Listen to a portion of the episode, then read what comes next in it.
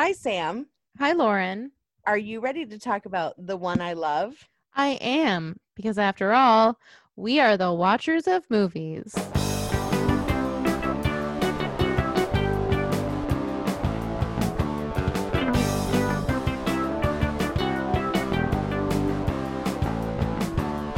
Hey. Hello. I don't know why I said it like that. Like I was like, like I'm Liza Minnelli. Hello. Hello. Um, so I have been watching the house or the the, the haunting of Hill House and Ooh. been having like fucking creepy ass dreams because of it. And last night I had this dream that I was at my old house on like the other side of the state and I had friends over and I was like my age now. And and I have a lot of dreams. I have a lot of dreams about my old house. But I had a dream that there was this dude who was like standing outside the door, like a sliding glass door, and just like watching us. Like Ooh. balding, long, scraggly, like gross gray hair, like just looked super like real, like the type of guy you'd see on like the sex offenders list. You know what I mean? Like Did you guys have his precious? He sounds like Gollum. um and I'm like, there's someone watching us out there. And my friends were like, there's no one there. And I'm like, how do you not see this guy? Like literally like like hands pressed against the glass Ooh, like watching weird. us and i'm like he's right there like i'm like how are you not seeing him and so i called the police and they're just like they go oh well there's nothing that we can do about it if he's just watching you guys and i was like Sounds about right. there's nothing you can do he's on my property like like there's nothing you can do that's trespassing dude yeah, that's weird. That's a scary dream. and I yeah, and I like went to like I was like in school for some reason and I went to school and I was like telling people about this and no one believed me. And so I like went into the hall and had like an anxiety attack and it was terrible and then I woke up. Man, that's like, a what the terrible fuck? dream. I know. awful. I know.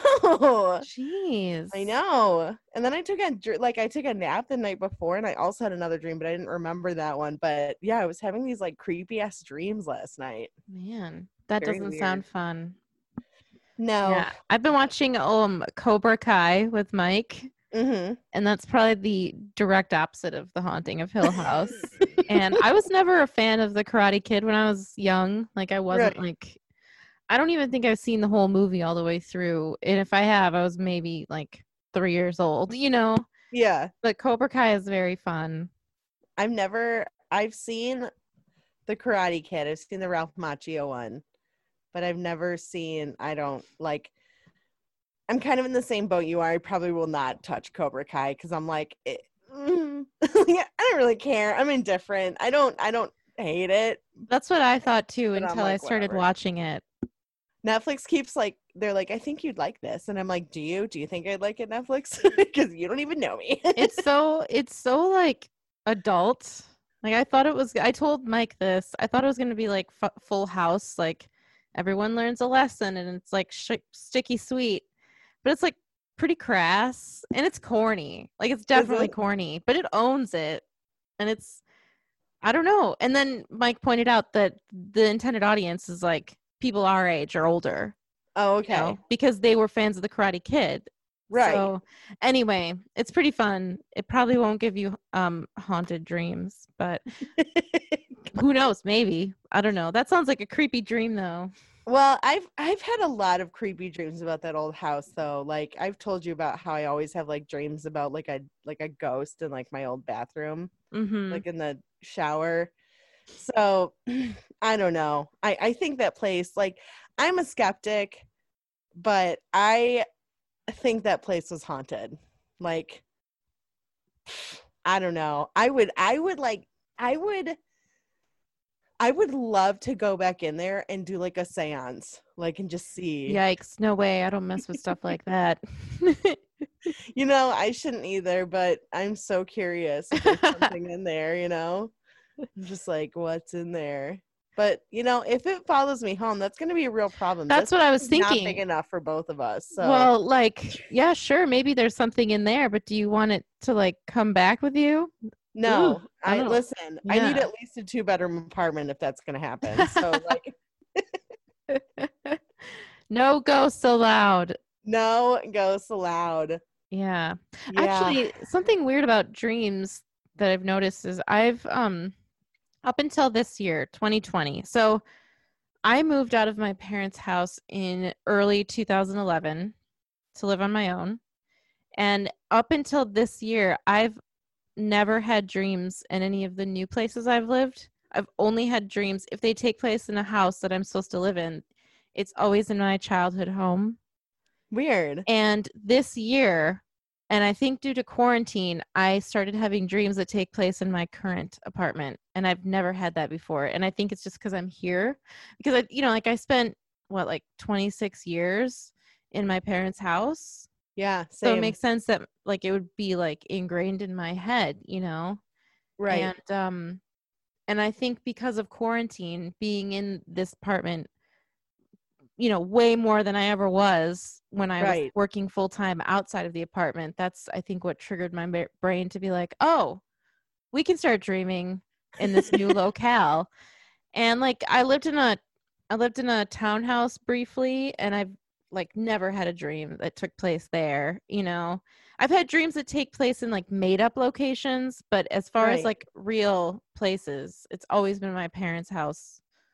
But now I have two I have two dream locations. I've unlocked another level. It's pretty exciting. That's so funny because now that you say that, I don't think I've ever had a dream about this apartment either. And I've lived here for like seven years now. Mhm. So that's, yeah, that's interesting. I think I've lived here since, I don't know, maybe like 2013. So, yeah, yeah, I've lived here since 2012, so yeah, weird. yeah. Yeah, I always have them. I don't have them about the house that I used to live in, um, that my parents currently live in. It's always been about the house that's on the other side of the state that I like grew up in. Yeah. Yeah. And it's always like, it's almost never a positive dream. It's always almost like it's almost always like a very like creepy, um, like just a spooky dream. It's almost Yeah. never positive. It's weird. Yeah, I know what you mean. A lot of stress dreams, things like that. Yeah, or you Yeah. know about ghosts like that. That sounds 14-year-old stressful. 14 year old dead girls that hate my sister. That's like Yeah. That's they're like a ghost, like that's like a teenage girl, and she's like, "I fucking hate your sister," and I'm like, "Why?" And she's like, "I just do," and I'm like, "Okay, you're dead, so let's calm down here a little bit." in your dreams the girl hates your sister? she like hates my sister. Yeah, Oh.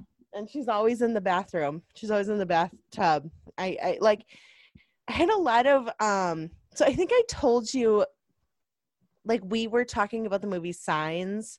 And you know, there's that scene where Abigail Breslin has her dad come to her room and there's like an alien standing on like a roof. Oh, So- I I know that scene. Yeah. yes, yeah.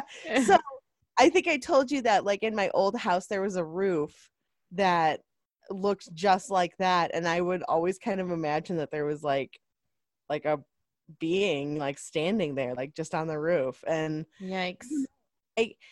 The the house that we lived next to was like this really old like probably like from the 1800s mansion um like I mean we lived in an affluent neighborhood you know um Wait, your house was from the 1800s? No, mine wasn't. Mine's from like 19 I think 1920 or 1930s. Oh, okay. Yeah, but the old one, the the governor it was like the old governor's mansion.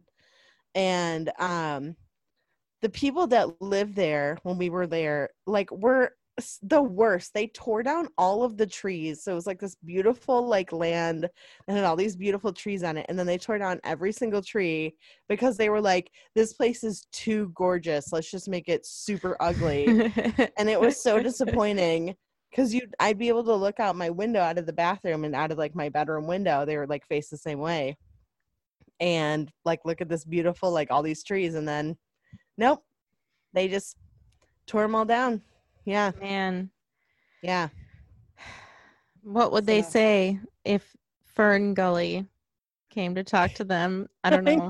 I've never Fern used Gully. Fern Gully as a noun, but anyway. Yeah.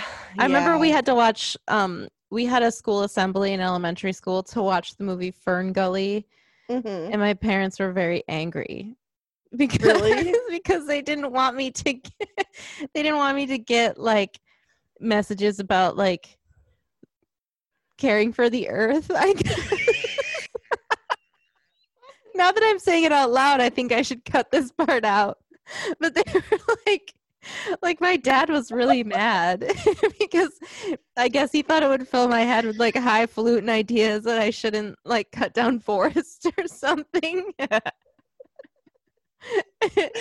Oh, but it is. I think you should keep it in. I think it's really funny. I just I I haven't thought about that probably since it happened, but I have a very clear memory of my dad like ranting about it and me being like, "It's a cartoon. I don't understand. Why are the adults angry? Like, why?"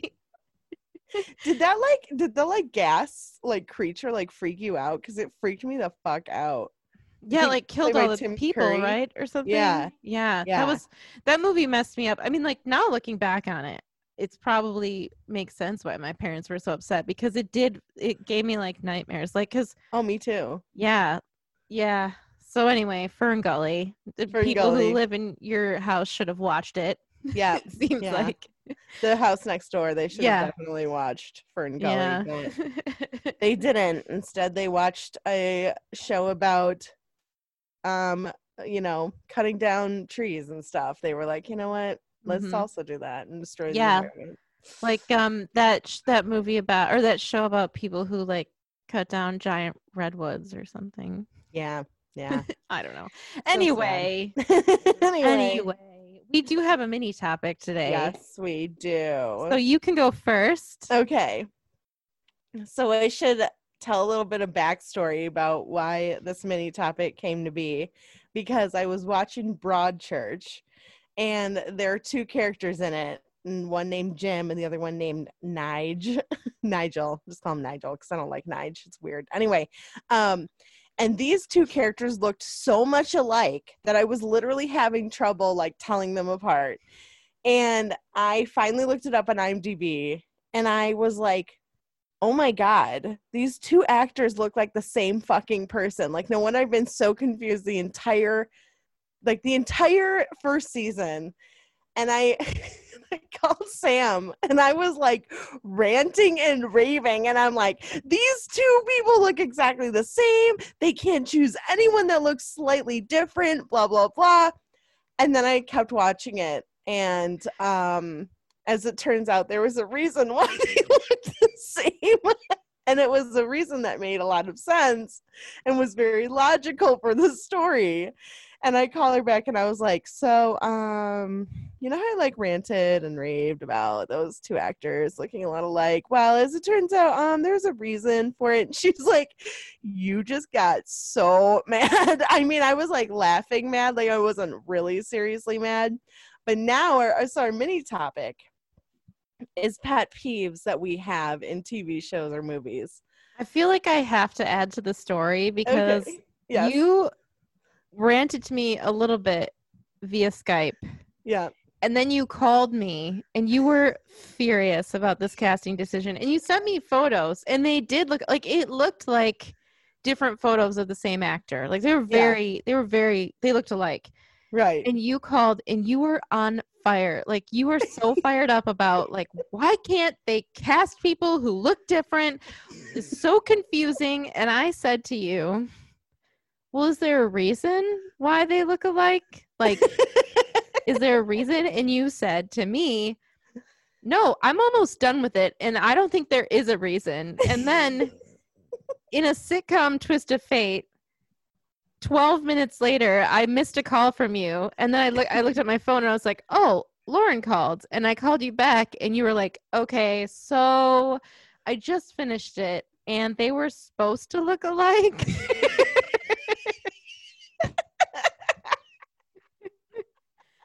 so just to f- round out the story, but I know that is a pet peeve of yours beyond that yes. like beyond that one casting decision but i just couldn't believe the turnaround I was like, I was like a dog like going home with its tail between its legs. I was like, so um, you know how like I freaked out just a second ago? Just let's just pretend that didn't happen. I I don't know if I've seen you that fired up about many things. Honestly, I'm not being hyperbolic. That might be one of the top three fired up times that I've ever seen you. oh man. Yeah, I was I was like really I was really ticked. So my pet peeve is people who are cast in a movie or a show that look a lot alike but have no reason to look alike. And my example, well, I'm sure I have a lot of them. I didn't really write them down because I was like, as I go, I feel like I'll know more. Um, but my biggest example is the Shannara Chronicles, where there were like three actors that all had like olive colored skin and brown hair and green eyes.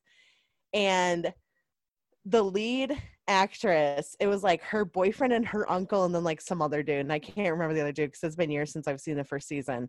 But there's a scene where she's like going and she's kissing her boyfriend and i'm like oh my god ew she's making out with her uh, her uncle no wait. No that's her boyfriend. Oh, okay.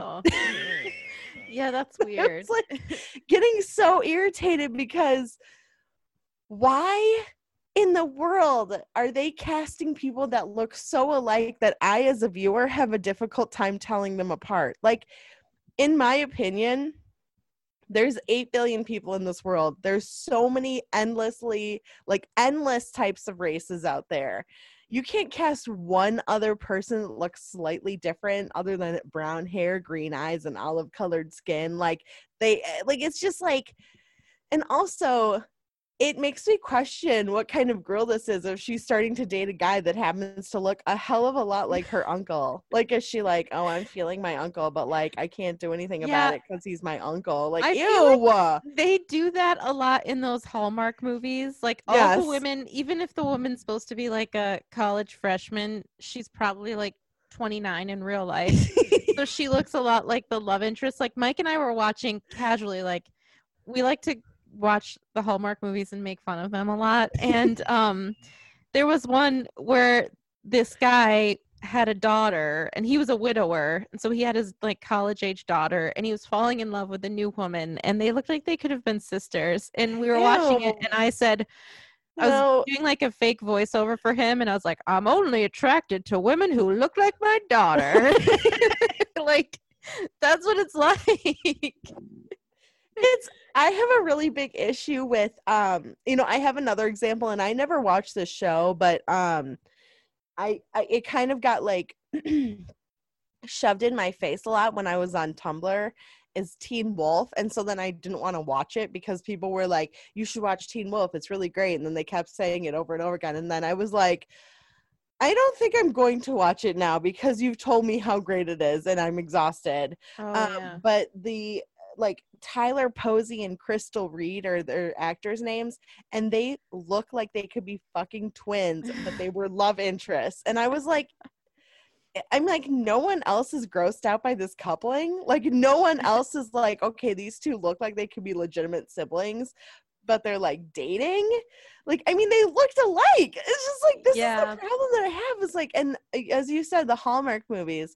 Hallmark does that a lot where the love interests are like they're both blonde hair and blue eyed and they look like they could be related and I'm like this is gross. yeah, is it's like they're it's like they're all like cousins with each other Yeah. or something. Yeah. Yeah. Yeah. In oh, Hallmark I know what world you mean. everyone's related. Yeah, everyone's related and everyone hates Christmas until they get a good dose of Christmas cheer. like, yeah, it's always like the city girl and she goes to the country for whatever reason and there's some good looking countryman that shows her the meaning of Christmas. And you know what? this one. I fucking love those movies. we watched this one that was so ridiculous and it was a s- snowman come to life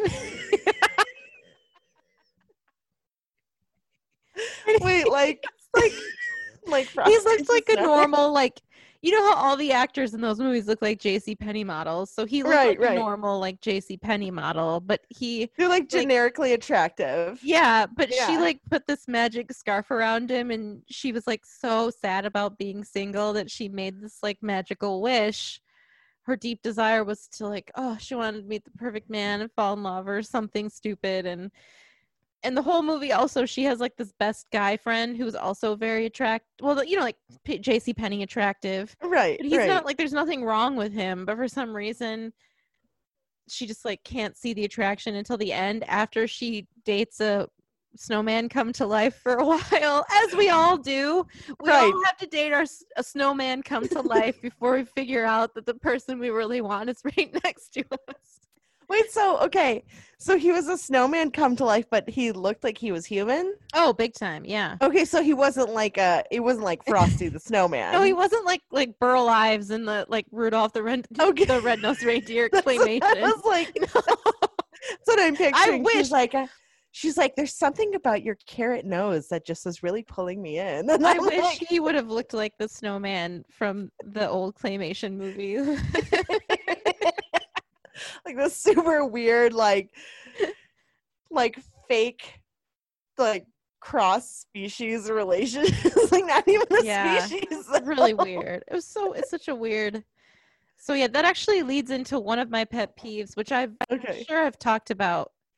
I didn't mean for it to bleed into it like this, but it's perfect. It sets it up perfectly. But we've talked about this before a little bit. But something I hate in movies that goes along with casting is casting someone good looking who's supposed to be like unattractive. Oh yeah. And the Hallmark movies do that as well. Like, oh, I can't date him, but it's like, why? You know?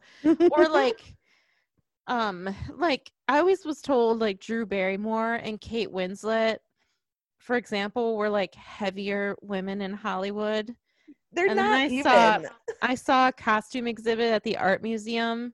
Hmm and there was a dress from ever after and a dress from titanic in the exhibit and i probably couldn't have put my leg in them. So if they're overweight you know what i mean? Like that no i've i've seen decision. yeah i've seen them. And i was like i was like excuse me people are calling kate winslet fat? I'm like her waist is like 20 inches acro- around. Like how like Yeah, so I just I don't like mainly I don't like the like oh here's my ugly best friend and it's like oh another Hollywood actress who is not ugly.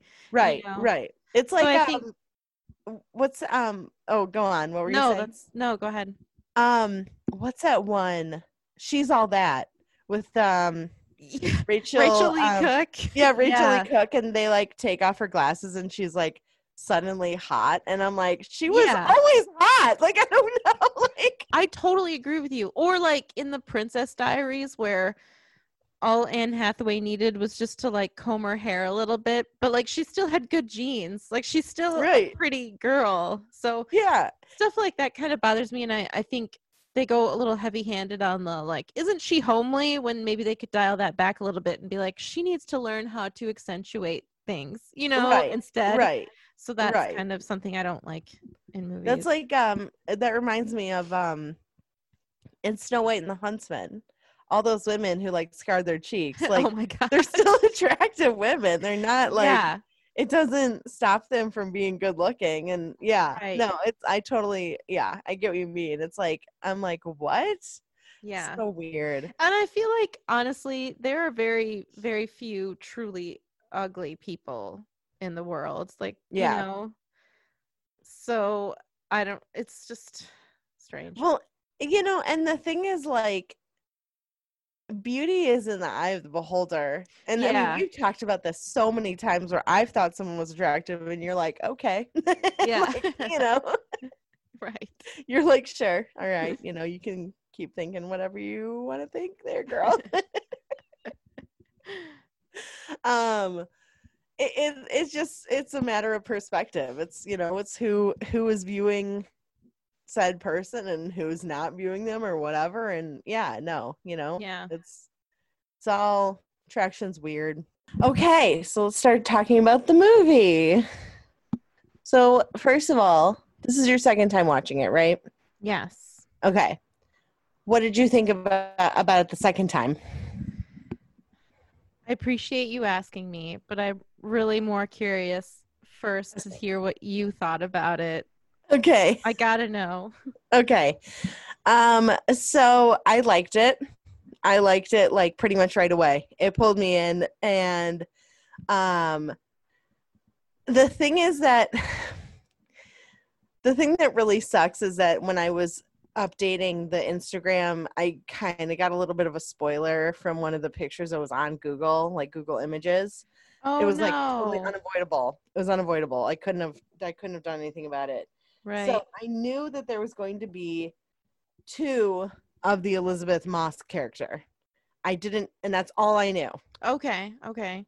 So I did go in like, and I think the thing is that before I had seen the movie, like weeks before we were even going to do it, months even, I think I looked up the ending on Wikipedia because sometimes I do that if I like am curious about a movie, but I'm not sure if I want to watch it or not, you know? Um, it's also had me like doing that has gotten me to um, avoid a lot of shitty movies. So sometimes I do that because I'm like, this looks interesting, but it could be real bad. Uh, so I didn't quite remember the ending, but I also knew that there was some like like weird stuff going on, you know? Yeah. Um, so unfortunately, it was mildly spoiled for me, but not enough in a way for me to like it for it to like ruin the film or anything, you know. Um, I have to say though, so the first movie I've ever seen Mark Duplass in was um Creep. so everything I've seen after that has been like slightly skewed because I always am thinking that he's going to be a creepy character because he's very very good at playing a very unsettling and creepy like character that puts you on edge. By the way, anyone out there who's listening, Creep is a great movie. It's it's creepy. It's real creepy. so um so my it which is kind of unfortunate that that's like the first movie I ever saw him in. And because now whenever I watch anything that he's in, I'm like, what kind of character are you gonna be in this, Mark? You know? And he wasn't even in Bombshell. And I was like, I was like, what do you what what what's going on here? What do you what are you gonna be? what are you gonna be in this? You know? Um but anyway, um yeah, so I liked it. I liked it a lot actually. It was I have a lot of things to say about the ending and we'll get there, but um yeah. So what did you think? Yeah, I saw it. It might have been like six years ago when I saw it, and when I watched it the first time, I was like, I like this movie, but I have no idea what happened at the end. Like it felt, it felt like a vaguely unfinished science fiction movie, but not unfinished enough for me to dislike it. Like I was still intrigued by it, and the performances were really good. And then and I recommended it to some people, and I recommended it to our friend Samantha, and she's the one who suggested that we do it. Our friend Yeah. Samantha. So shout out to Samantha. Hey Samantha. and I was kind of, I was sort of dreading a rewatch because I was afraid that I was going to get too caught up in trying to figure out the ending. Since I knew what was happening, I thought I'm I'm gonna get it. I'm gonna try to figure it out this time. I'm gonna figure out what is going on because I didn't know it was coming the first time I watched it, but now I can relax. But actually, I really enjoyed the first two acts again because it's it pulled me in as well. Once again, it pulled me in. The performances are so good, but that third act, I don't know. I it's just so bananas and I did talk to like I didn't Mike was texting me because he ended up watching it as well, and he has a theory about the ending that sort of makes sense to me, but I'm not going to tell it to you until I hear your thoughts and then tell you what I thought it was. Then I'll tell you what he thought it was, just to see. Okay. But he helped me put my mm-hmm. own theory to rest a little bit and get a little bit of peace over what maybe happened because I was just like, I can't, I just don't know what's happening in this movie, you know. But um, right. as far as Mark Duplass goes, I saw him in a movie called uh, like a very like uh, uh a small movie called The Puffy Chair when I was in college. That's the first movie I ever saw him in, and that was like um like a romantic dramedy, I guess you'd say. And then he was in a TV show called The League for a while, and I didn't watch The League very much because it's like vaguely chauvinistic. But I had a like I got kind of a feeling that isn't that with like Paul Scheer and like um, yeah, it's a yeah.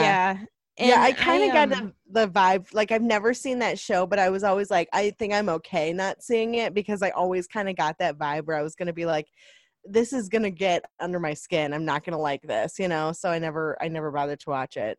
Yeah, and it's Yeah. I mean it has humorous things. Like I, I had a friend who was into it, and so he, I watched a couple times with him, and it was humorous. But anyway, he wasn't like a bad like he wasn't a bad character in the show. So I didn't have I don't have that creep vibe to like change his my opinion of him or whatever. But I think he's he's very talented in creep, and I think he's Yeah. very talented in this movie. Um, and so yes i liked it but i i do also have a lot to say about it and watching it again i was like i'm just as confused as i was the first time so i was i'm excited to hear your take on it i'm excited to hear what you said what you think and you know like so Yeah. yeah Um. Well, let's get let's get into the film, and then we can discuss the ending as we get there. Okay. of course Sound good? Okay. Yeah. So, uh, you know, it's about a couple that goes on this retreat to this like um like gorgeous, beautiful house, like just this like enchanting little and like I was disappointed kind of that they never swam in the pool because it was such a nice looking pool, you know? Like but um I thought that Ted Danson was going to be a way bigger part in the film than he was. He was only in for like 5 minutes and I was like, "Oh, okay, cuz he's like a way bigger star than well, no, I wouldn't say a bigger star than Elisabeth Moss. I would say she's definitely like come into her own, but I would say definitely a lot bigger than Mark Duplass. Like if you say Ted Danson versus Mark Duplass, people are going to know who Ted Danson are is Ted Danson is. You know what I mean? um Yeah, I think probably the like how much are they willing to pay him on a project this small might might Right. dictate how much he's in the movie. yeah, yeah. Um, it looks like I mean, I don't think it it looks like it didn't make a lot of money. It only made like half a million. Um, but I doubt that the I doubt that it cost very much to do the film either, you know. Um, yeah, for sure. I mean, it maybe just like the brief special effects that they needed to have them all in the same room together, and that's about it. yeah, and you don't even like you do see them like as well we're kind of getting ahead of ourselves so let's okay so anyway so this couple is falling apart and their marriage is not working out and i don't know if you got right away that like ethan had cheated on her but immediately i picked that up i was like oh he cheated Well, um I will say that watching it now, a lot of the specifics I had forgotten about. So I did not remember that he cheated on her. Okay. But in the opening of the movie, they're in a therapy session and they allude to him breaking her trust somehow. right. And so I thought, did he cheat on her or did something else happen? But then in my head, I was like, well, short of like killing her dog, I don't know what else would make them fall apart like this besides cheating. Right, You know, right. Like, right. Yeah. like, oh, you, you killed my chihuahua, so we might not make it, or you cheated on me, so we might not make it, you know? Right but um so i did i did assume that but i didn't specifically remember that he cheated on her but yeah they they sort of alluded to a breach of trust in therapy in the beginning of the movie. Right. And they never really get super into what happened and you don't find out like who the person was or anything like that but um so uh, you know they're they're at this estate this like beautiful estate and they smoke some weed and there's something um, i wanted to talk about though first. Yeah. I'm jumping back to the beginning and Okay. it's something that one of the reasons that it pulled me in was that i thought they really really export expertly portrayed a couple who at this point their best days are behind them. Right. Like because he's talking about how he was trying to recreate like their first date their first date was very romantic. They like met at a party and they decided to leave the party together and then they went and into a random person's backyard and swam in the pool and the owner of the house came out and chased them And so he was saying he tried to recreate that date and he took her to a pool, the pool, and they swam in it, but the homeowner wasn't there this time to chase them. And so they just like, it was a really interesting scene. They're in the pool, and you could tell that they have like this nervous anticipation like, if he comes and chases us out of this pool, our relationship's going to be okay. We're going to find that fire again. But then they're just like floating and she goes I don't, I don't think he's home and then they try to like get him to come out they're like hello hello and nobody comes out and you can see that they're just like so bored and disappointed with just each other at this point right. and i really liked that because i think in a situation where as we find out ethan has cheated on his wife and she's struggling to trust him again and he's struggling to show her that he's you know like sorry and he regrets it and and they're just at this impasse where they really can't talk to each other and be around each other without something like exciting their passions you know i right. just thought that was a really well done scene and eh, like their spirits just sort of deflate like yeah no our problem is bigger than just like recapturing the old magic. Like they're living in the past because they don't know what the future is and I just that's one of the reasons it pulled me in so much because I thought it was it was really well done like if you were in a relationship like that I I think you would be grasping at anything, you know, that like anything that worked in the past you'd be trying so hard to make it work again instead of trying something new and i i think that's why i was like immediately like okay i'm back into this movie even though i know the ending i'm in it like i'm i'm entertained and intrigued as it's moving along because the base of it was so well done. Um i think that the whole like trying something new theme is really prevalent and throughout the entire movie um because you're right they are they're trying to cr- recreate a moment that really can't be recreated because the original moment was so much fun and so exciting because it was organic and yep. it you know it was spur of the moment and it was impulsive and it was like sexy that these two are like you know they're like ooh we're you know doing something a little like illegal but it's not like too it's like not too naughty but a little naughty you know like um but you, you can't recreate an organic moment because then it's not organic then it's it's just a false it's like a false memory you know? Yeah, yeah. um i i i agree with you. I think that that that's that's interesting where they're they're both just like it's like they're waiting for this guy this random person who's you know pool that they're in to be like you two are going to be fine but yeah it doesn't work that way right. you know? Yeah. And you know if you if you're trying to have a third person come in and say everything's going to work out between you guys it's like but there shouldn't be that third person in there because it's not about the third person it's about these two people. Mm-hmm. yeah yeah like they have to meet each other halfway somebody can't do it all for them. Right. And she sort of alludes to that in therapy she's like we you know like we can't agree on how we're going to reach this like successful relationship again like we can't agree on how to get there and so that yeah ted danson recommends this couples retreat which is just the two of them in this secluded house and and then we as far as they know. Yeah and then we open up on the scene that you were talking about where they are there for the first they just arrived and they like eat dinner and they yeah. smoke weed for old time's sake. Right. I mean and they have like they have like a cute chemistry it's it's very like it's like a hesitant chemistry you know there's mm-hmm. obviously a lot of hurt feelings there that probably have not been acknowledged or recognized because they say Ethan like kind of um they they like say like or he says something about how he hasn't really like open or something or acknowledging of like what he's done wrong or he's been like very defensive over it and this is the kind of thing where she's trying so hard to be like i love you and regardless of what happened i want to try and make this work. But he's kind of being like a stick in the mud over it.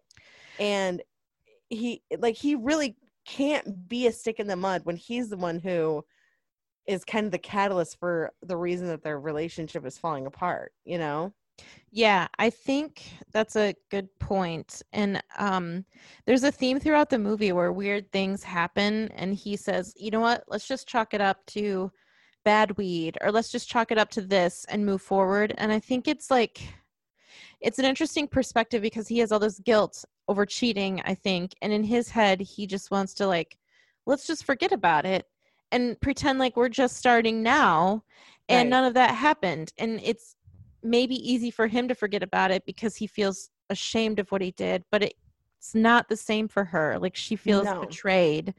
She was betrayed by him. She doesn't just feel betrayed. She was betrayed by him. And so you can't certain things you can't just say let's forget about it and move on. You have to either talk it out or you know Right. He says something about compartmentalizing. He's like, Mm. let's just compartmentalize it. yeah But it's like, so clearly it's kind of easy for him to do that. But as what you said, it's not easy for her to do that because she was betrayed. Yeah. So, yeah, I- I mean, it's, it's like asking someone, like after you've hurt them, it's like asking for you to be like, just forget that I did what I did. And it's like, I don't, I can't forget that you did what you did because I'm very hurt by what you did.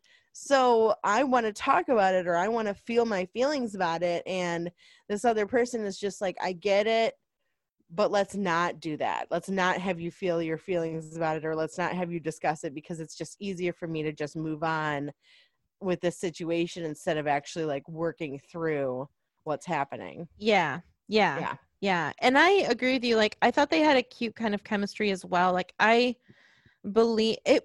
Actually, something I also really liked about that movie. I I said the performances uh, were good, and they are. And they had a few moments, especially early on, where they would like greet each other. Like, she'd come into a room and she'd say hi to him, and they were speaking to each other like people who are uncomfortable around each other and it was Yeah. so well done because i it's believable like here's two people who probably have a hard time being in the same room together comfortably if they're not just talking about like oh it's nice outside today or oh it's this you know Right. and i thought that performance like that like illustration of what that would be like was really well done i thought they both were just so good and i i thought it was interesting that her character sophie the first sophie that we see Sophie she um We should we should um we should call them like Sophie one and Ethan one, and then the Okay. other ones will be Ethan two and Sophie two, just to make it a little clearer. Or Yeah. other Sophie. We could also do other Sophie and other Ethan, whichever.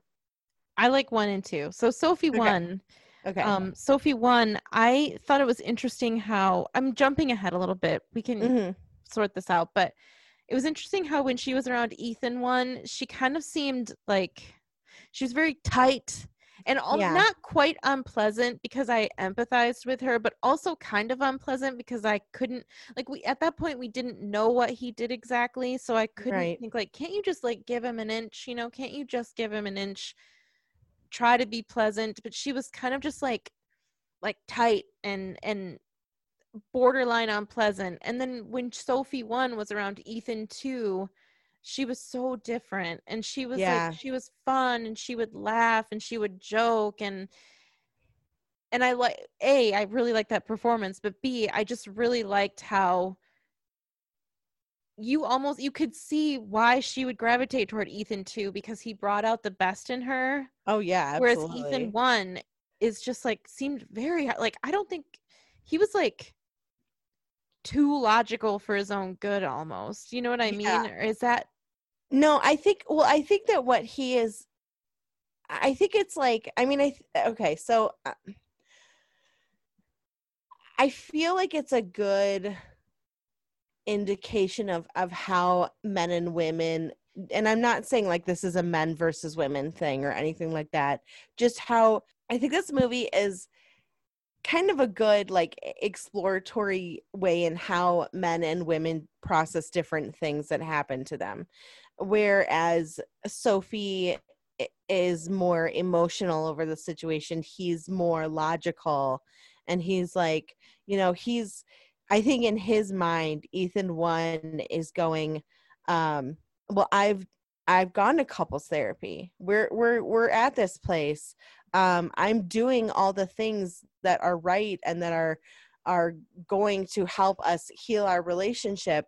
But she's like but it doesn't like just because you put your action into it doesn't mean that the healing process is starting to happen because it's just action. It's not he's not putting emotion into it. He's he's like and he's getting like jealous over her and i'm jumping ahead so i think we should we should go back a little bit Okay. um because um so anyway they end up like they end up having you know some marijuana or whatever and and and sophie one where does she go to like the guest house or something Yeah, earlier Ethan one was wandering around the grounds of where they were at because they were at this just this house with a massive like land around land. it.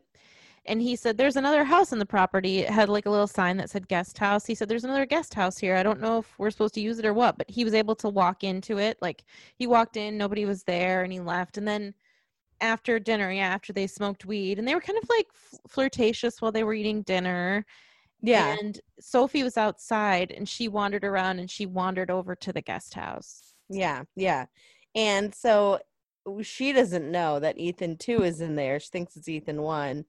And you can tell that they're not the same person by Ethan 1 wearing glasses and Ethan 2 not wearing glasses and his hair is a little bit messy. Oh, there's something that I wanted to say. So something that I I I didn't like but liked through the movie is she would subtly like insult his appearance. Like they were when they were at Oh dinner. yeah, I did notice like- that too actually. she took his glasses off and she goes, Oh, why do you wear these? You're so good looking without glasses. Why do you wear them? And then later in the movie, she like passive aggressively was like, Have you ever considered contacts? And I I thought that was interesting that she so Ethan 2 was like an idealized version of Ethan 1 Oh, definitely. to her. And I felt like I didn't care for the way she insulted his appearance, but it made sense if she was like moving for like she's like floating away from him, you know, essentially. right. So maybe she would start to insult him in various ways. But yeah, so Ethan too was like less put together. He had like a he called him like Ethan one called him like server hair or something, and then he didn't Yeah. have glasses. Yeah, but I thought like I know I thought this when I first saw the movie because I I thought if I didn't know what was happening I'd be fooled again. I thought it was just him like I'm not going to wear my glasses because my wife told me I shouldn't wear them. Yeah, I thought that too. Mhm. Right. Yeah. So, well, so you think as the viewer that they it's, you know, a couple that is coming together and they're having sex and they're having a good time together um until she goes back to the main house and he's like passed out on the, you know, couch and she's like, "What the hell? Like how'd you get over here? You know and he's like what are you talking about? I don't know what you're talking about. And um, she doesn't realize that it's ethan one instead of ethan two the entire time. Um but yeah so i i was like really like when that started happening i was like i swear if there is some sort of like threes company style like like antics going on i'm gonna be really pissed. Like this is the rest of the film because i was prepared for that. Like i was starting to be like no one's gonna communicate with each other and everyone's just gonna be like you said this but now you don't remember saying that so like what's going on? Are you fucking with my mind um but you know i mean as as things develop you find out that like they are in fact like two different pairs of people there. So I mean, Yeah. they're not different they're the same but you know i mean it's it's uh it's so so i want to mention this. So um he ends up having what like sophie uh, sophie comes and she makes him like breakfast. She makes him eggs and bacon. Well, they get in a weird fight. right Ethan one and Sophie one get in a weird fight, and Ethan one leaves the main house and walks over to the guest house and lays down on the couch. right And Sophie wake wakes him. Sophie too. We don't know it's Sophie too, but she wakes him up in the middle of the night, and she's like, "I'm sorry," and he said, "I'm sorry." And then in the morning, she's making him breakfast, and and he was like, "Let's just chalk up our weird fight last night." To bad weed and she's and she's super agreeable like Right. super super agreeable and she's like a 50s housewife basically like whatever you want whatever you want Okay, I have to say one thing before you go on. Um, so sometimes I like to look up, like on Reddit, like what people thought about the ending. You know, um, just kind of because either I am kind of on the fence about something and I'm not sure how I feel about it, and I'm curious as to what other people think, and then as like I read what other people think, I'm like, okay, I I see this, and I'm also like, you know, I'm starting to form my own opinion about it, whatever.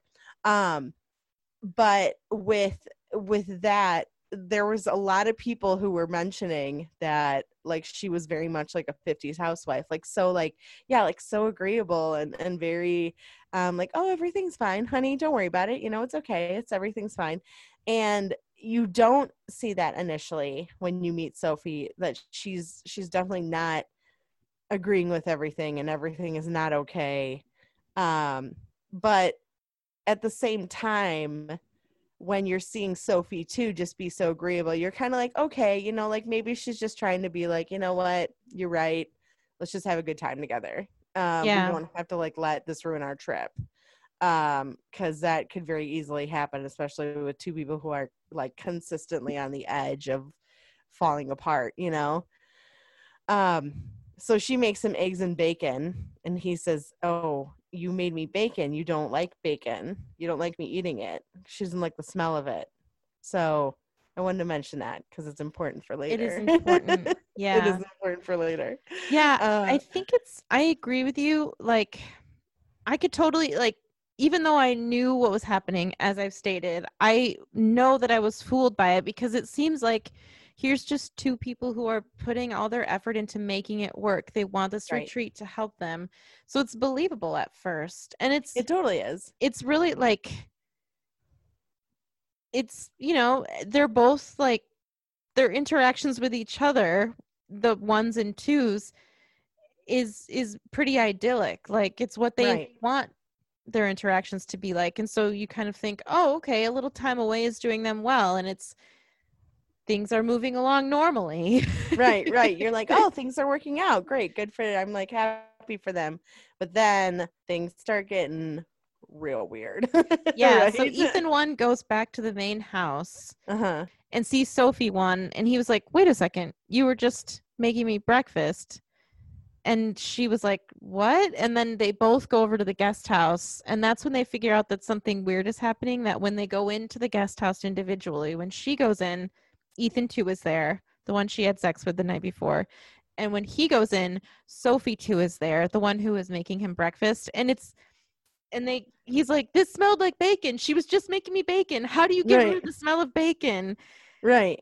And it's that's when- important to note too that when the when Ethan one goes in to the guest house or whoever it, it- the doors are locked so the other person cannot get in Oh yes, Yeah. yeah, that's Yeah. yeah. So when Sophie's when Sophie one is in there with Ethan two, Ethan one can't get in.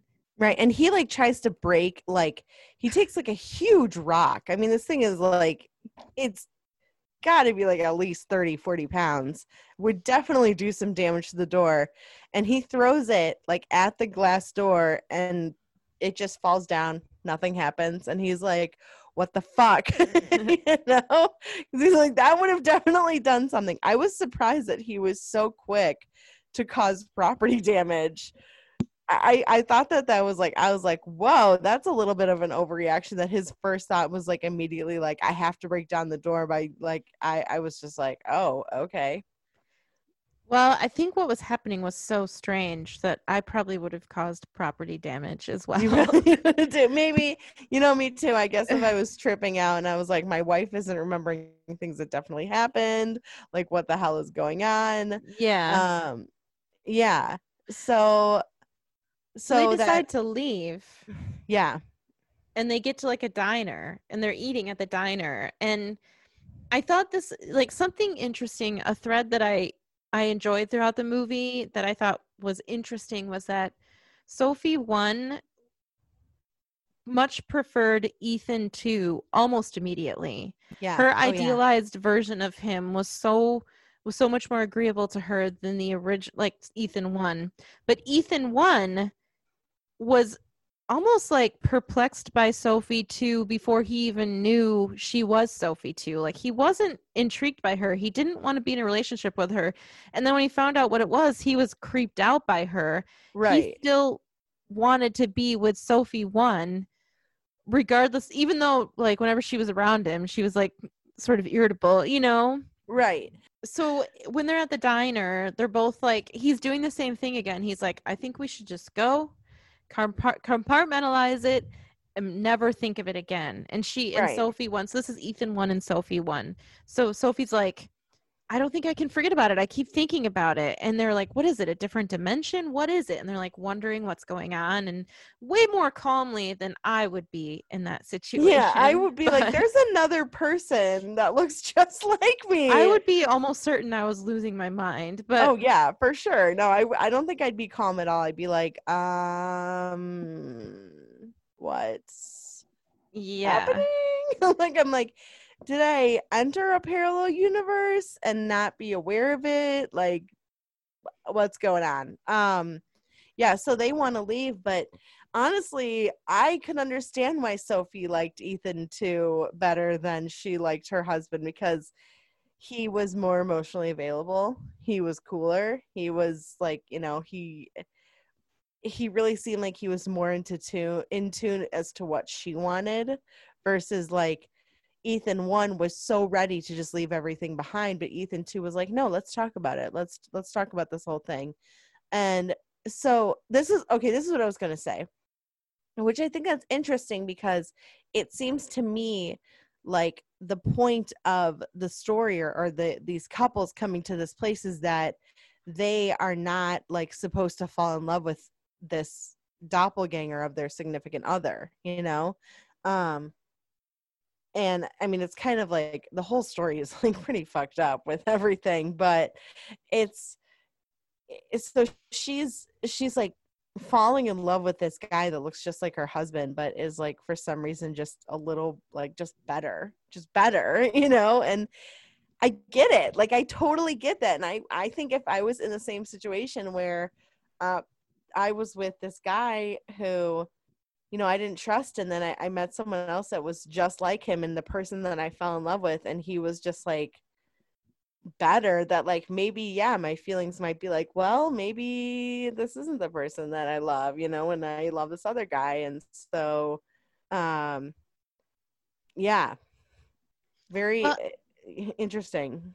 Yeah i think i think also in her head like here's a version of him that didn't cheat on her right exactly. Yeah. and she can love him like she used to love him because he doesn't have that like I, it's really confusing. Like they say multiple times like ethan 1 and ethan 2 are the same person but they're not the same person. They're separate. You know what i mean? Right. They're physically different people but here's a version of ethan who she fell in love with who didn't betray her. Right. Who she can love again. And and ethan one is like so so they decide so they decide to go back to the the state because she said let's Mhm. explore this let, and we'll just see what it is and so it's interesting because ethan one agrees to go back because he thinks they're like gonna explore it for like scientific purposes you know right but I think she obviously just wants to explore it because she liked what she saw of Ethan too because he treated her better and and here's someone like like she used to love, you know. And they're to take turns going into the cottage or the guest house because they can't go in together. And he's trying to like he's like asking so Ethan one is asking Sophie too all these weird questions like where'd you come from? Where what did we do last night? And she's giving like super vague answers. Like right she's like can't be flustered. And so he goes out to Sophie Sophie one and he was like, I can't uh, uh," they're like you can't trick them. And Sophie one's like, well, let's not try to trick them. And then he's trying to tell her what to do when she's in there. And she says, Are you trying to tell me what to do? Are you trying to like ruin this for me? Like when we went and saw that magic show and you told me how it was done and you ruined it for me and everyone around us. And I thought you that imagine? I have to say something. Can you imagine sitting like in an audience and then there's one guy that's like, "This is what happens with this. What happens with this?" And you're like, "Fuck you." I mean, like fuck you. I can I can imagine why she might be at her wits end with him because he sounds so difficult to just relax with. Right. And maybe that's a byproduct of cheating on her like maybe it's his guilt. I don't know because it's you know ethan 2 shows that he didn't used to be that way you know? Right. Well And- he's so i think ethan one is so ready to use logic to explain everything and she's like this isn't that. You can't explain this away with logic. She's like there's obviously an emotional component to this where yeah. you know i mean and and i don't think he wants to accept that. I think he just wants to go no no no. This is definitively what it is and what it means and she's like but we don't know that you know you can't you don't know that and also when she's starting to have feelings for someone that really isn't her husband technically it's it's i can especially understand why she would be like let's just hang on for a minute you know? Yeah yeah. Um yeah. And when they're driving back, oh, there was another line when they're driving back, and he said to her, You know, I know I'm not saying you did anything wrong, but I'm kind of uncomfortable with the fact that you slept with him, which I Yeah. thought at the time, I thought that was a little weird too, because I was like, How would you reconcile that? Like, even though he looked just like her husband, he was another physical person that you slept with. And so I, I thought that would be maybe difficult to like get past that. Like, it would kind like of like for her to get past that no, I mean for like like if I was in her shoes, it would freak me out knowing I just had sex with a stranger who wasn't a stranger. And if I was in Yeah. his shoes, it would freak me out, be like, "Oh, my spouse just had sex with somebody else." But then she says to him in the car, "I would never knowingly cheat on you," which I think is a very heavy line i do too said so lightly and the moment just goes by they don't dwell on it but he just he doesn't say anything back to her after that and i thought that was a really good moment as well like it there was so much um like what you said there was so much like implication behind it you know Mhm. because she didn't know that she had cheated on him you Yeah. know yeah um which she really didn't. I mean i don't i wouldn't really consider it cheating. It's like she i mean she had no idea. She didn't know right She in this it movie it's like yeah, like why why yeah. why would yeah like why would she think that was cheating? Like it's her husband. It looks exactly like him. It acts Yeah. like him you know? It's not like um, in revenge of the nerds where he's wearing a mask. Oh my god oh god so problematic so problematic. Everyone's like it's such a great scene and i'm like it's rape. You know, like- um anyway. But he doesn't ethan one doesn't have that excuse because whoever he cheated on his wife with was definitely it- not his wife. It was not the uh sophie two you know? No. so yeah. I'm gonna take a drink of water real quick Okay, for all of our listeners, she's slowly tilting the cup. Oh, I've made her laugh. So she can't drink now. Here she goes. And we're off. She's drinking. Tastes good. I can tell it's refreshing. She smiles. She's picking up her microphone. And we're back. okay i was legitimately worried though that like you were gonna say something and i was gonna be like, like all over so Oh, jeez. happened before Yeah. Comes out your nose.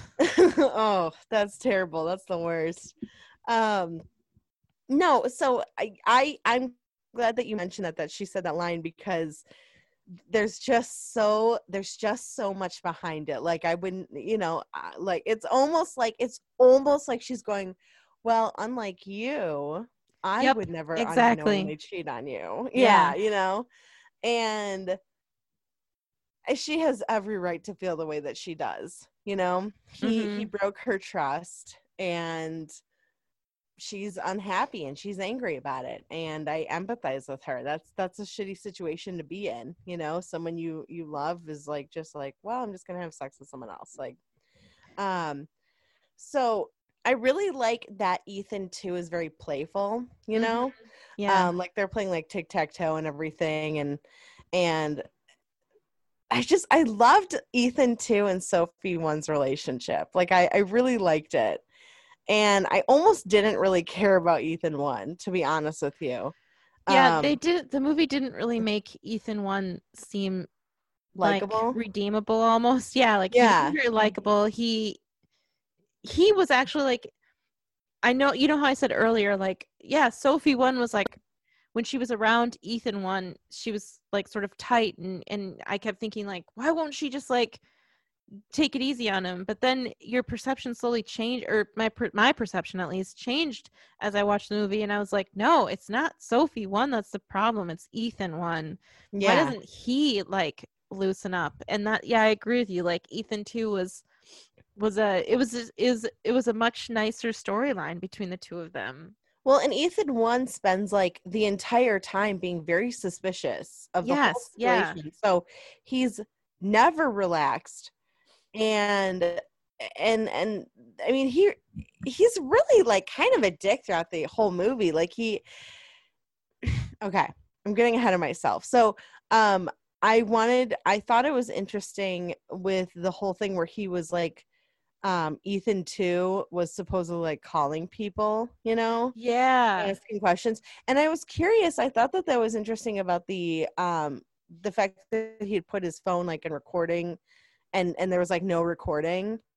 Um, and I I was I was kind of wondering. I'm like I wonder if there's some sort of um like device that's like preventing his phone from recording or, or something like that you know or whatever it is because this is this movie is like bordering on the sci-fi but it's never it's never like too sci-fi. It's always like just on the cusp of it which i can appreciate because i personally like that. Sometimes when they like they overdo it you're like okay.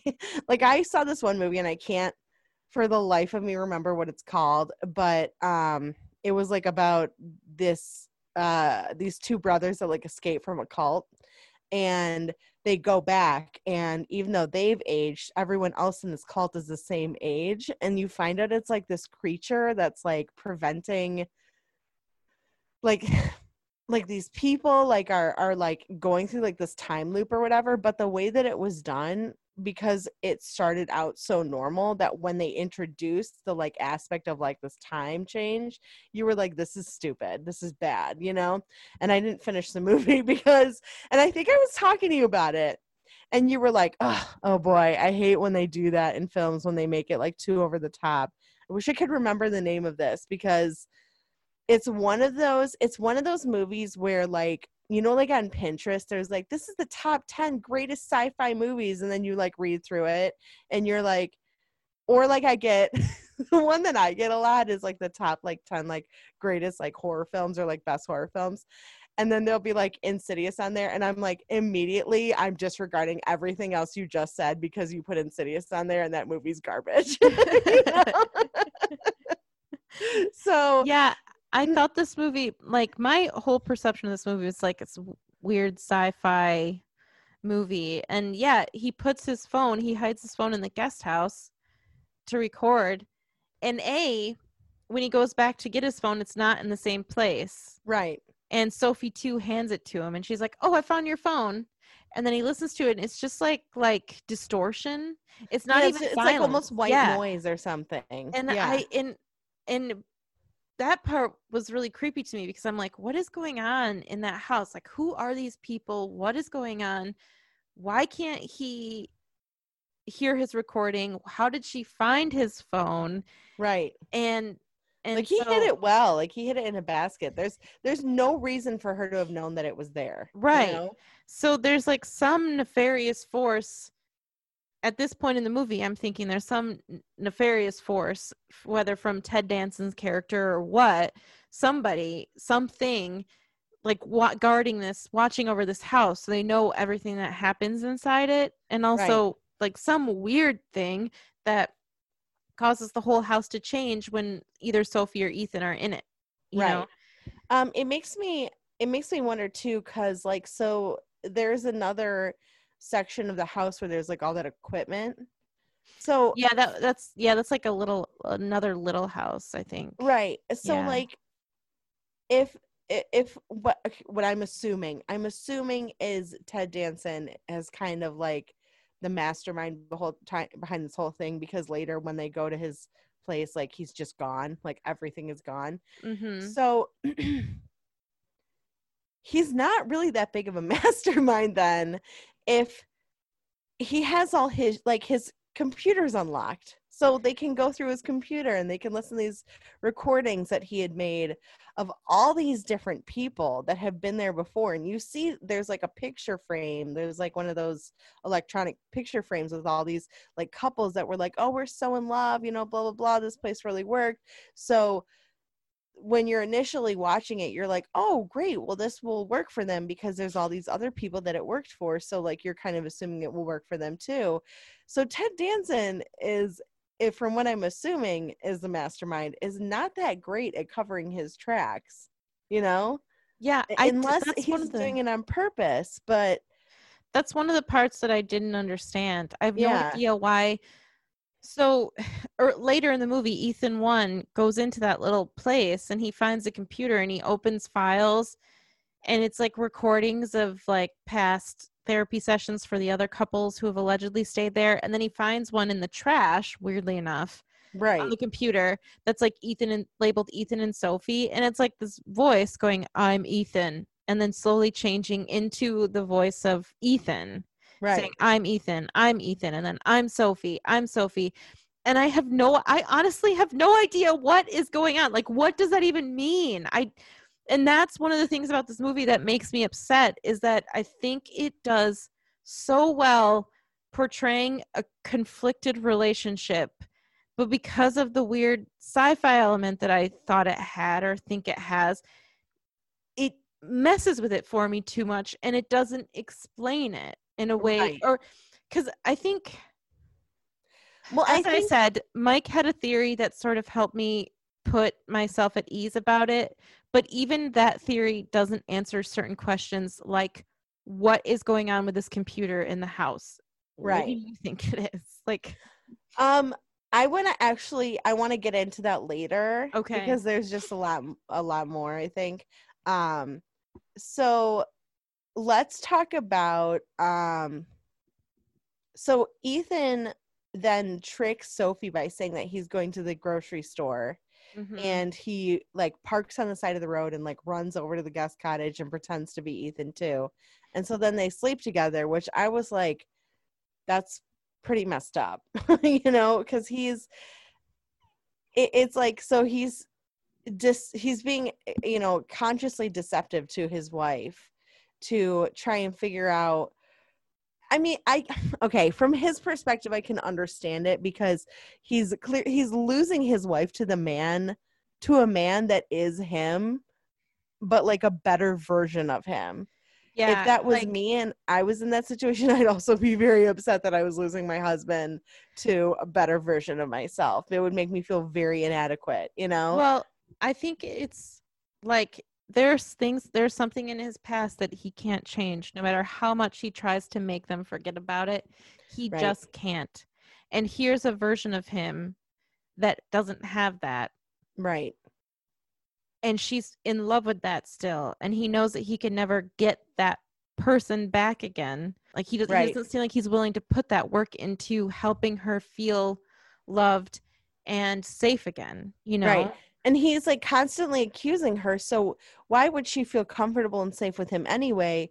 If she's like, what, the next time I do anything, you're going to immediately accuse me yet again? Like, it's like, yeah So I'm always on edge because you're always going to be there going, well, you know, like what if this and this happened, whatever, you know, and and um it's hard to it's hard to be comfortable when you like you you feel like you've done nothing wrong but for some reason you can never do anything right you know? Yeah A- and, uh, it's difficult. I mean it that would be difficult for anyone to be in a situation where they're feeling comfortable with a, the, your significant other when your significant other is constantly like um this happened and i'm blaming you. And you're just like uh cool you know? Yeah. So I can see why she would close herself off to Ethan one because he he's just not willing to put the effort in to Yeah.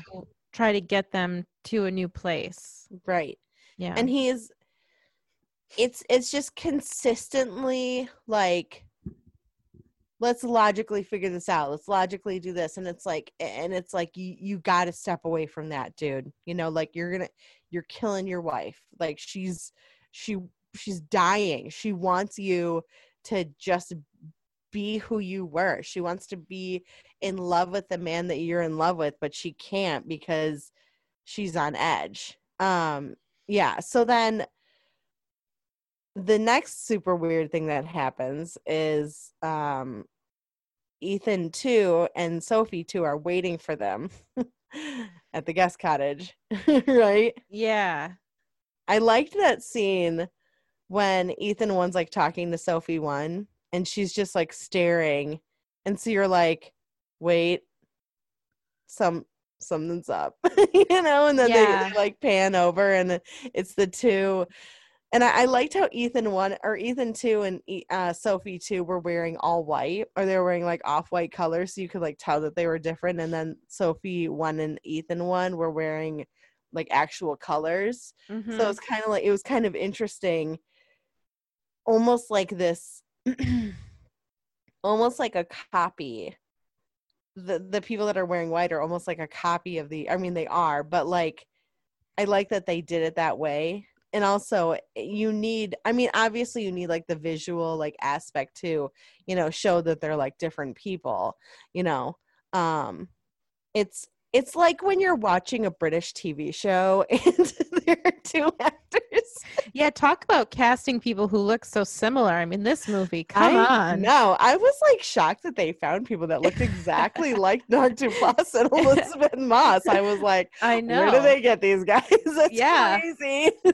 Just they turned over every rock to find them. Yeah. the Yeah. clone shop, the clone shop down the road. yeah so i thought it was it was interesting that they all four of them were now in the same room and they decided to have like a an evening like an evening together like eating dinner and i i really i thought it was really a really good scene and good performances because ethan one like it didn't matter that they were all in the same room together like sophie one was shamelessly pref- shamelessly preferred ethan two. Oh yeah, for sure. Like she was like everything he said, she's like Mhm. you know, like Yeah. giggling about it. Like um and you can just see like Sophie one, I think is is is very much like I mean, or no, Sophie two. Sorry, let me go back. Okay, so Sophie two, as we've like spoken before about like the classic like '50s housewife, is like it is kind of like it's kind of like she's in like a corset. Like she is just like holding everything in. She's trying not to display any emotion. She she's just kind of like, you know, she's it, it's it's just such an interesting way of watching. She's trying to be cordial at first, but you can tell as the evening goes on, she's like, you know what, Sophie one, like fuck you. Like she's not saying it, yeah but like it's just it's written all over her face. Like Elisabeth Moss is such a great actress because she has just the subtle like the subtlest of emotional changes in her face but like you can tell exactly what she's thinking you know and it, it, it's it's such a rare quality i feel like to find like a really like very talented actress that can really do that not a rare quality but um there's there's few that are like her out there you know that can portray so much in just one little subtle look. And it's it's great. She i mean she really is like she's such a talented actress. Yeah, she's a champion with subtlety. yeah she's really good. Yeah, there's that really cool moment with them where the the two Sophies are in the kitchen together. And Sophie two they're passing a bottle of wine back and forth. And Sophie one was like, "So has Ethan two talked to you at all about our time together?" And Sophie two was like, "Or are you afraid that are you afraid like something like are you afraid that he's talked to me about your time together?" And you know, like, are you afraid of how much I know about you? No, no, no, no. Sorry. She said, Well, has Ethan one told you about our time together? And, yeah and then she's like, Which one are you more afraid of? That I know what you do with Ethan two, or that you know what I do with Ethan one? yeah And it's very like I had to actually rewind that part because I was like, whoa, whoa, whoa, wait, wait. Am I understanding what's going on? Because she was like, she she was so much very much saying that like Sophie one doesn't care what happened between Ethan one and Sophie two. Yeah. All Sophie one cares about is what happened with Ethan two and Sophie one, and that is very confusing. so Yeah. I just have to say one thing to our listeners out there that like it, you're probably already like way into the episode, so this might be too late. But like, you 100% need to watch this movie before you listen to this episode because you're gonna be real confused. so like, You might not be less confused after watching the movie, but at least you'll know Sophie 1, Sophie 2, Ethan 1, and Ethan 2. yeah, exactly. Um, yeah, and and I thought that that was that was interesting, and and just I think that there was a big like there was a big shift between the two between the two Sophies, where as they were almost like cordial with each other, now it was like being on a glacier like they were like it was cold like you know and sophie two was like oh i was gonna do the dishes but not gonna do them anymore so can you do them thanks bye you know and Yeah. um and, and i th- i thought that that part was interesting i'm glad that you mentioned it because it was so it was so spot on with sophie two knows exactly what is going on and she knows that she's just like how ethan one is losing his wife she's losing her husband yeah. to herself like another Yeah. version of herself Very it's very strange. It's like it's like if you think too deeply about it, it makes no sense. Right if you put like if you put two couples who are let's say two couples who are like having an open relationship with each other and two people fall in love who aren't supposed to fall in love and the other spouses are pretty much shit out of luck. Like Yeah. right. this whole situation happened because of our actions and now we can't undo it.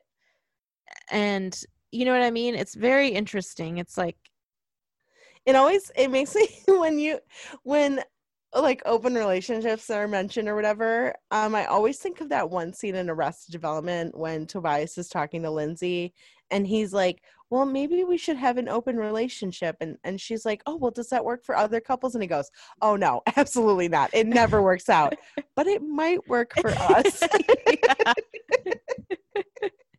Yeah, yeah. oh man. Oh, so, so- good. So yeah i kind of watch sometimes not sometimes i've only seen the movie twice but if i think about that scene i kind of think of it in those terms of like two couples who made some mistakes Yeah. and now they're sort of stuck and they don't know how to how to fix these mistakes.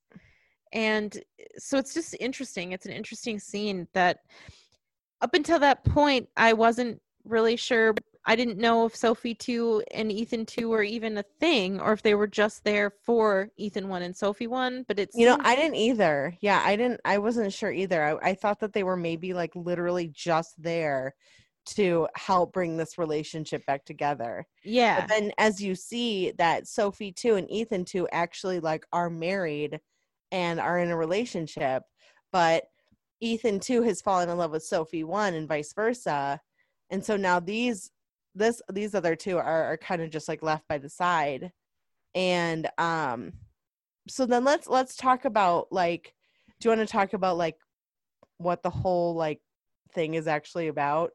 Yeah yeah. Okay okay because we're there. So we might as well. Um so ethan one gets trapped into the in the guest house and he's like screaming for his wife to let him out. And um and sophie two goes in there and she starts to tell him that um her and ethan two were the previous couple that were there.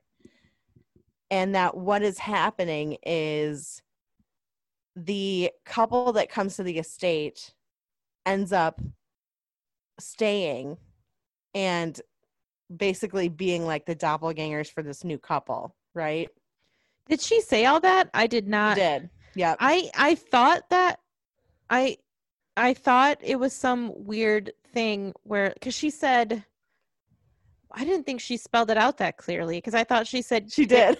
She Did did, she? yeah. cuz Yeah, she said she did. they're not supposed to fall in love because you guys have to stay so we can leave. Like they can't Yep. leave until the new couple stays. But I imp- I thought the implication was that they were like weird clones of like previous like like they were the past couple who got weird like Ted Danson was like a mad scientist and he like made them into the new couple to take their place or something. So okay, so Sophie, Sophie two and, and Ethan two were the previous couple, but were like I guess transformed into these doppelgangers. So then Sophie or yeah, Sophie one and Ethan one are supposed to stay behind to be the doppelgangers for the next couple, and then the next couple will stay, and then Ethan one and Sophie one will leave. Yeah, I didn't think it was that explicitly spelled out that they were the last couple. That's where my confusion started because I was like, who are they? And I just was like, I guess they're the last couple, but I didn't think that she actually like said that. I thought she just said, "You guys have to stay cuz that's the only way we can leave." She, I thought that yeah, she does, like- but I think that it's it's kind of like implied. Oh, okay. yeah that's- yeah it's it's i don't think she spells it out that like so much but i also did like kind of some research too Oh, okay. so Um, she didn't yeah. actually like spell it out. Okay, I get it now. yeah yeah So Ethan one is stuck mm. in the guest house, and Sophie two is like, "I can help you get out. We have to make sure that Sophie one leaves, or Sophie one stays with you, you because Ethan two and I can only leave if you two stay."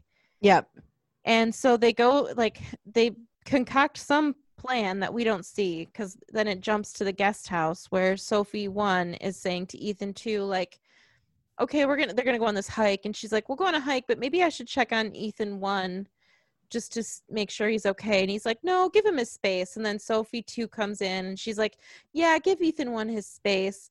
Um, I don't have hiking clothes here though. And so Sophie one is like, oh, I have clothes. And how does she have ex- like identical outfits? i Like, she thought that that was weird too that she inexplicably for some reason has like two of the same outfit like i was Yeah. like why how does that work? So now the two Sophies are dressed alike.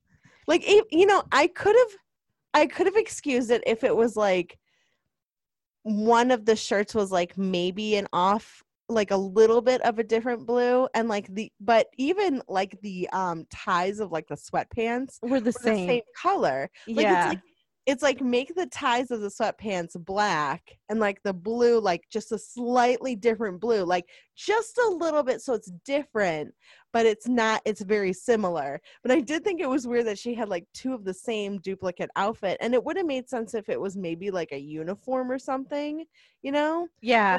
yeah But it was- otherwise, it seems like Sophie one just goes to the mall and buys like two or three of everything. yeah like, and that's I like this shirt, so I'm gonna buy doubles of it.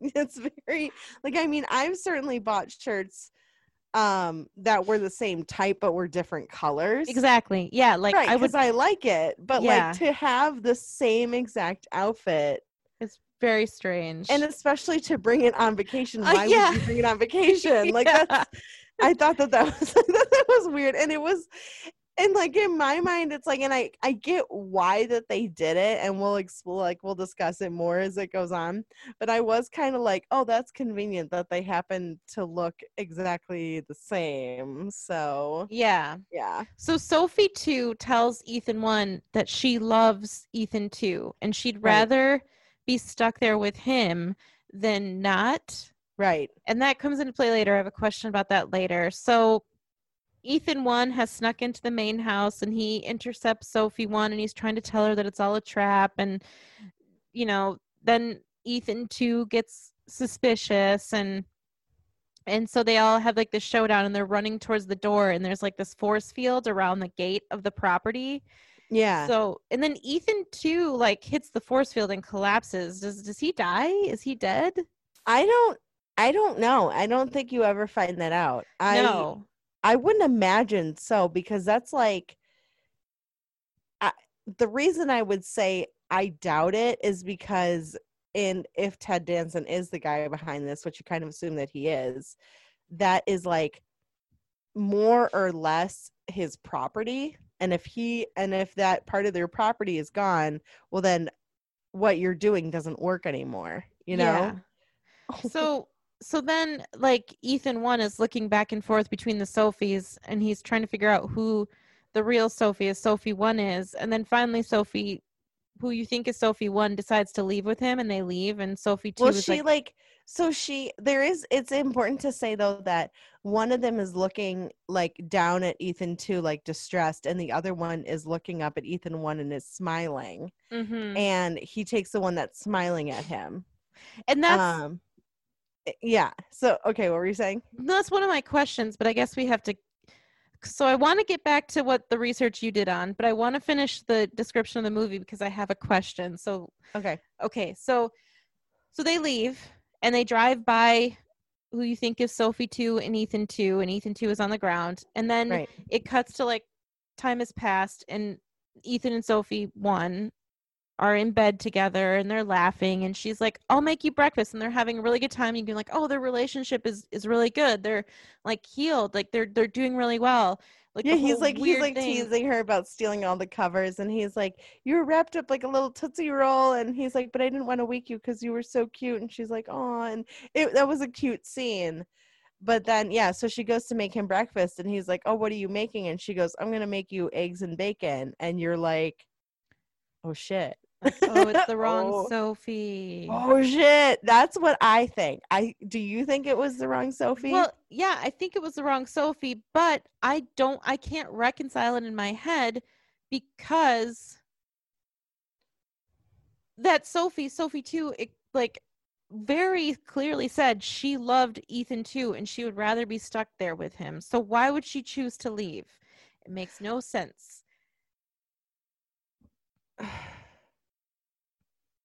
You're right. It no, I, no, I. You're. I'm like thinking about this, and I'm like, I guess I didn't even, I didn't even like think of that. Like I was just kind of like, it, it seemed very deceptive that she was like smiling at him, Yeah. and maybe they almost did it just because it was like a twist ending. Um, but you're right. If she she says many times that she wants to stay with her husband, so maybe it was the kind of thing where she realized that it wasn't it wasn't like it was kind of like spur of the moment decision. She realized it wasn't going to work with her husband because he was clearly in love with someone else that looked exactly like her. And she just said okay well then i'm going to get out of here because if i stay i'm not going to be happy anyway you know um Yeah, I I don't get it. I don't know. But you said you did some research. So let's get back to that. You did some research explaining the ending or something? Well, I mean, it's pretty much. I feel like I'm gonna disappoint you, but it's it's pretty much said what we're discussing right now. Um, it wasn't really that much more illuminating than what I already thought. Um, so what was your theory after watching the movie? Like what before you did that research, what did you think was going on? Um, as far as like him leaving with Like what was the ending? Like what is the movie? Like what happened? I need to I need to know what you thought. so I think I guess I'll start I from like overall I think that Ted Danson has a place where he um like I don't I don't even know because they don't really explain like what happens to these people. And also like what is very disturbing as well is that um these doppelgangers were like originally in different bodies imagine being in a different body and having to live like that for the rest of your life now that you've escaped this world but also would sophie two even be able to leave if if ethan two was stopped by the force field I was wondering that too. I mean, I think the idea is that two of them have to leave together, but if that's the case, then wouldn't Ethan two get through? And as long as one Sophie followed him, the other two just couldn't get out. So it didn't explain that either. No, it didn't. So he's using these people through trickery and um you know, I guess emotional distress desire to like change their lives and improve their lives or whatever and creating these doppelgangers of these couples and like i guess that what ends up happening is that you're supposed to assume that the couple that's originally there ends up leaving and then the the new couple that comes in takes place of the doppelgangers and is not are now the doppelgangers. And i don't know i guess that's it. Like i don't i i feel like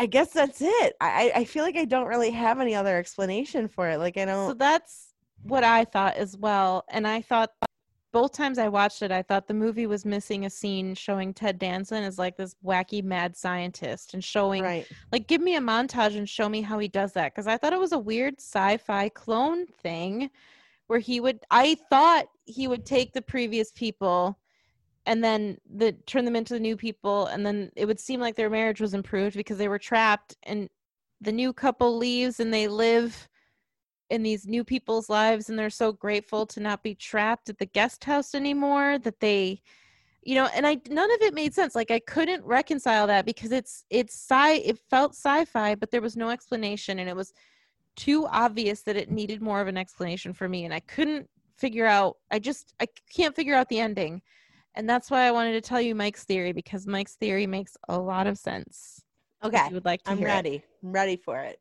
it's all in the mind it's all in the mind okay so So Ted on. Danson, it's just basically therapy. Like, so Ethan one is is like maybe metaphorically a metaphor for how men are resistant to therapy. So the whole time he's like suspicious and resistant. Sophie one is open to it. And the whole thing is just happening in their minds, like becoming this different version of themselves that's like healed and moved on. And at the end of the movie it's not the wrong sophie it's just therapy has healed them. They've both become sophie 2 and ethan 2 right. Because therapy has healed them and like they have like their separate houses like locked off from each other you know right. their visions of what they want of the other person but they can't quite get there and so this struggle of deciding that they love each other still you know it's all just like a metaphor an allegory for therapy which makes a lot of sense to me. It does make a lot of sense but i i feel like if they're gonna do that if they're gonna go down that route then you need to have um well ted danson be a bigger part of it first of yeah because why well i like i said i that theory helps me to not be stressed out about the movie because i can like i it answers enough questions but i still have questions like why was ted danson's office empty right why Well, is there so, a I mean, Ethan one had left him a bunch of voicemails, like I figured out what you do, whatever, blah blah blah. But I, eh, I, eh, I I don't know. I I did like when he was like, "Hey, I just wanted to thank you for sending us here. Maybe next time you can send us to the Holocaust Museum." I thought that was a funny line. yeah, that was good. That's good.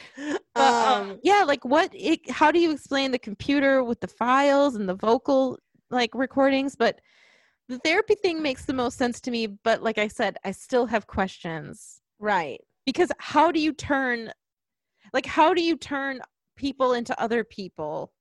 How do you make a movie where that could be the solution, but you never show how that happens in any capacity? you Right. know? Okay, so I looked up some stuff on Reddit and there are some people who are kind of like asking the same questions like why does a psychiatrist send people here? How does he transform people into each other? Is he an alien? Is he from the future?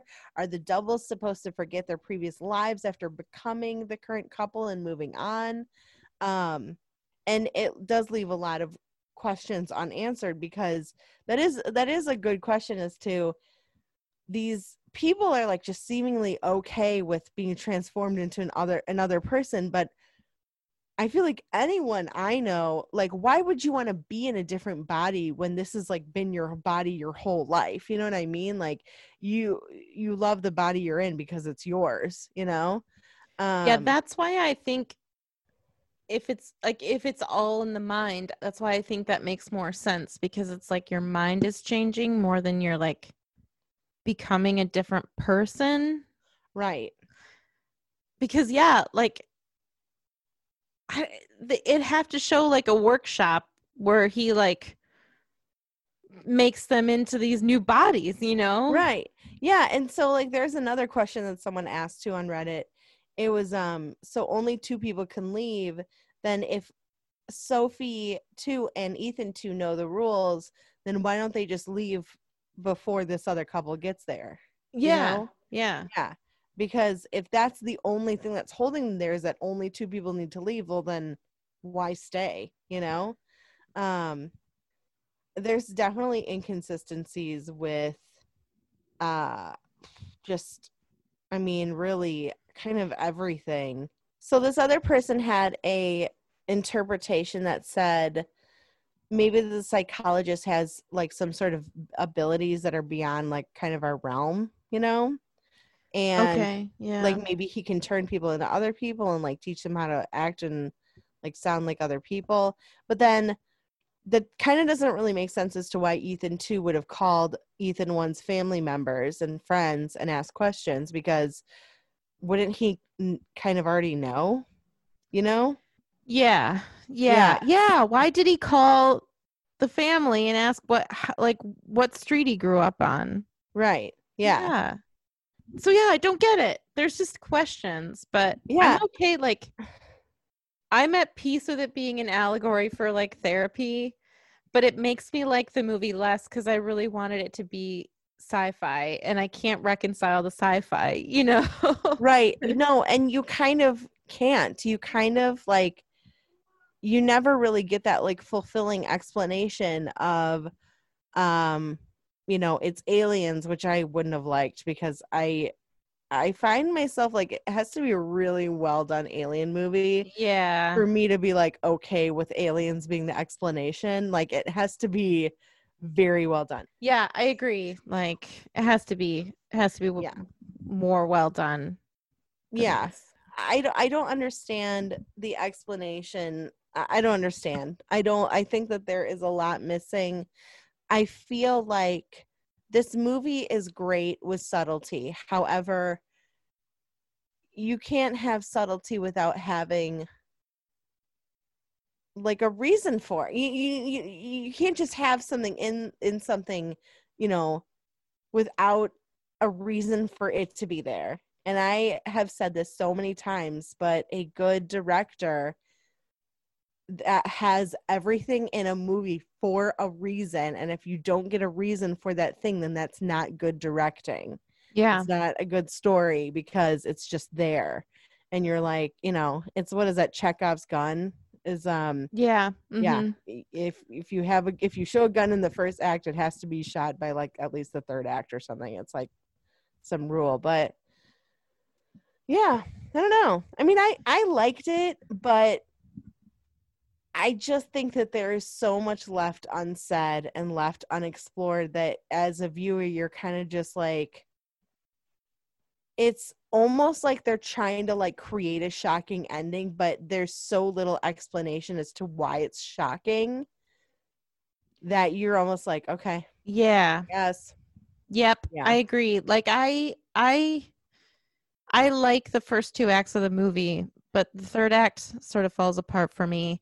If it's sci-fi and they would have explained it better, I would have liked it, but if it's an allegory for therapy, which makes sense to me, I like it less because I think it's I just it's too out there. It's too bananas right. And and you need to rein it in or explain it a little bit. I mean i don't you don't need to spell it out for me but you just need to show me something because what you did is you presented me with this movie where these two people have doppelgangers but you didn't you didn't clarify it with any any explanation that was satisfying you know? Right and maybe there's people who are yelling at their speakers like no it makes total sense it's this but for me i think if you're gonna if you're gonna make a movie really out there you either have to make it sci-fi and give me enough of a reason to be like, okay, it's sci-fi, or you have to tell me a little bit clearer, like this is an allegory, instead of making it like so just interpretive, yeah. I guess. Um, I tend to be more drawn personally towards the psychological rather than sci-fi. I like sci-fi. I enjoy it, but I tend to like my sci-fi to be like Star Trek. Like I want it to be like people in space, like over kind of like over the top, like a lot. Yeah. You know what I mean? Yeah. Um again, like there was that movie about the brothers that were in the cult, and even though that was like a little bit of subtle sci-fi, it was like enough where I was like, this is stupid because it's not like it doesn't doesn't vibe with the rest of the film and the, how the rest of the film goes. Um and this in this case, it, it just it, it leaves you with it leaves you wanting something more and you're not going to get it. Yeah. So would you ever recommend it? Um I think I would actually because despite the issues with it, I do think it's a decent film. I wouldn't yeah. say it's the best, but it is a decent film. It is enjoyable. Um it kept me captivated the entire time. Um yeah, I mean the the performances are good. It's a beautiful, it's like aesthetically pleasing. Um yeah, I would say that I would recommend it. Yeah. Yeah, same here. I I think performances alone it's worth watching. Yeah, for sure. And just watch it and see what you think of the ending, you know. Yeah. I mean, I with the caveat that I think the third act is not as good as the first two. Right. And the ending is has is problematic, but I think it's it's a decent movie. Yeah. Yeah. And hey, if you're listening out there and you like this movie and you have your own uh, theory or or you feel like you might know what happened, like we would sincerely love to hear it. You know, we would love it. So you can send us a message on watchers of um, watchers of movies at gmail.com or we're on Instagram at watchers of movies. We're on Facebook at watchers of movies. And we also have watchersofmovies.weebly.com, which is a new website that I built. Heyo. And oh, we're on Spotify, SoundCloud, iTunes, and Google Play and Stitcher. And thanks to Mike for our music. Yep, you can find him on Twitter at the Mike Show 42. Thanks, Mike. Yes. And if you guys like our stuff, please give us five stars on iTunes because that's how we get listeners. That's how we get out there. And we love what we do. So we want to be out there. We want to get listeners because we like it. It's fun. it's fun. Anyway, I think I'm all set talking yeah. about everything. Hmm. Yeah. So bye. Bye.